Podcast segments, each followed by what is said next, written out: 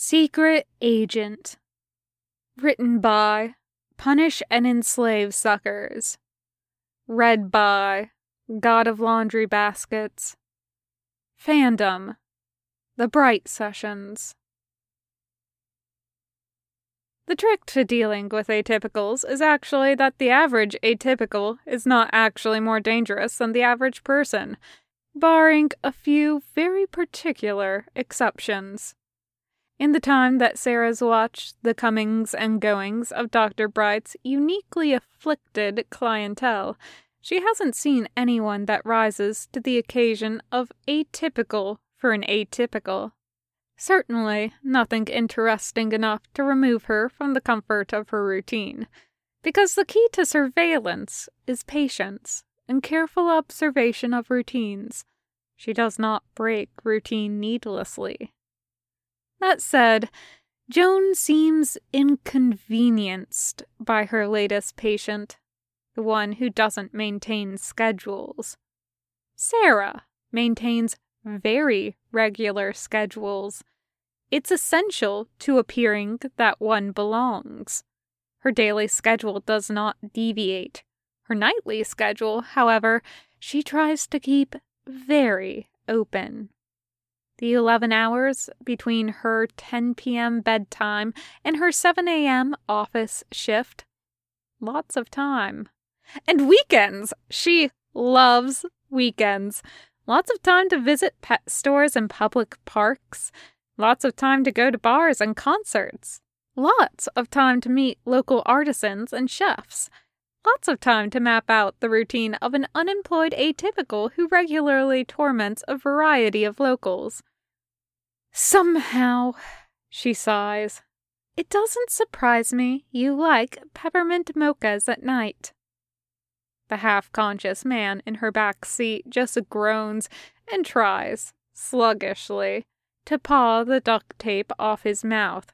She checks her rearview mirror.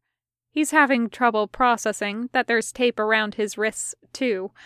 She'd guess she has another hour before the sedative stops interfering with his higher functions.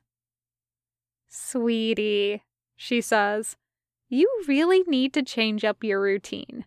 It's so easy to get a hold of someone's Starbucks order when they go to the same 24 hour cafe to steal drinks at 3 a.m. Mmm, Damien says through the duct tape. You should have been nicer to Joan. If you had, I might have thought you were just another telepath.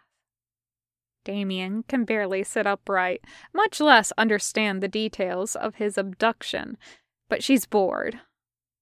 Don't worry. The people I work for are infinitely preferable to the likes of the AM. Once you're with them, they'll figure out what to do with you.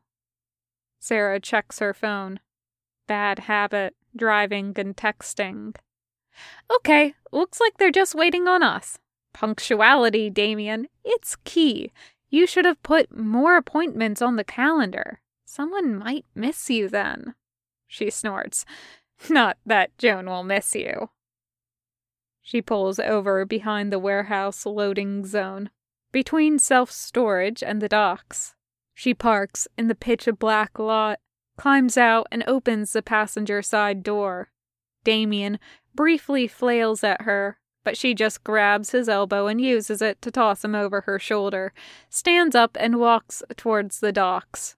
He's not lightweight exactly, but he's not a big person. It's the dead weight slack that's hard to carry. Sarah has to stop and readjust a few times before making it down to the dock to the waiting yacht. There's a telepath in a long coat waiting there. His cigarette glows orange, and in her mind he says, That the one? he asks in Russian. Sarah says out loud, No, Benjamin, I thought I would just bring a friend. She drops Damien on the dock like a potato sack between them. You have everything?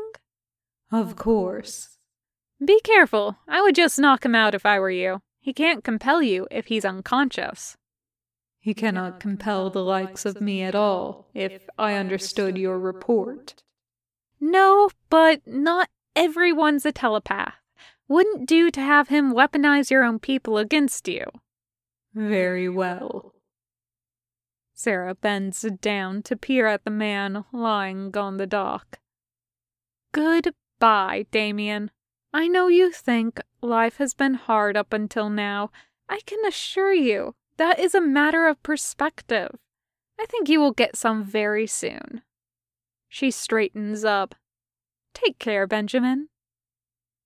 Benjamin tips his cap, bends down, and grabs Damien by the collar. He drags Damien up the loading ramp to the yacht, cigarette still smoking at his lips. He ignores the drunk, uncoordinated struggles, the muffled yells. Sarah's checking her phone. It's good she has weekends off. These late Fridays would be killer with a weekend schedule. But Joan's always been very reasonable about letting Sarah keep her weekends. Joan's honestly the best boss she's had in a long time. Sarah makes a note to get something nice for the office. The end.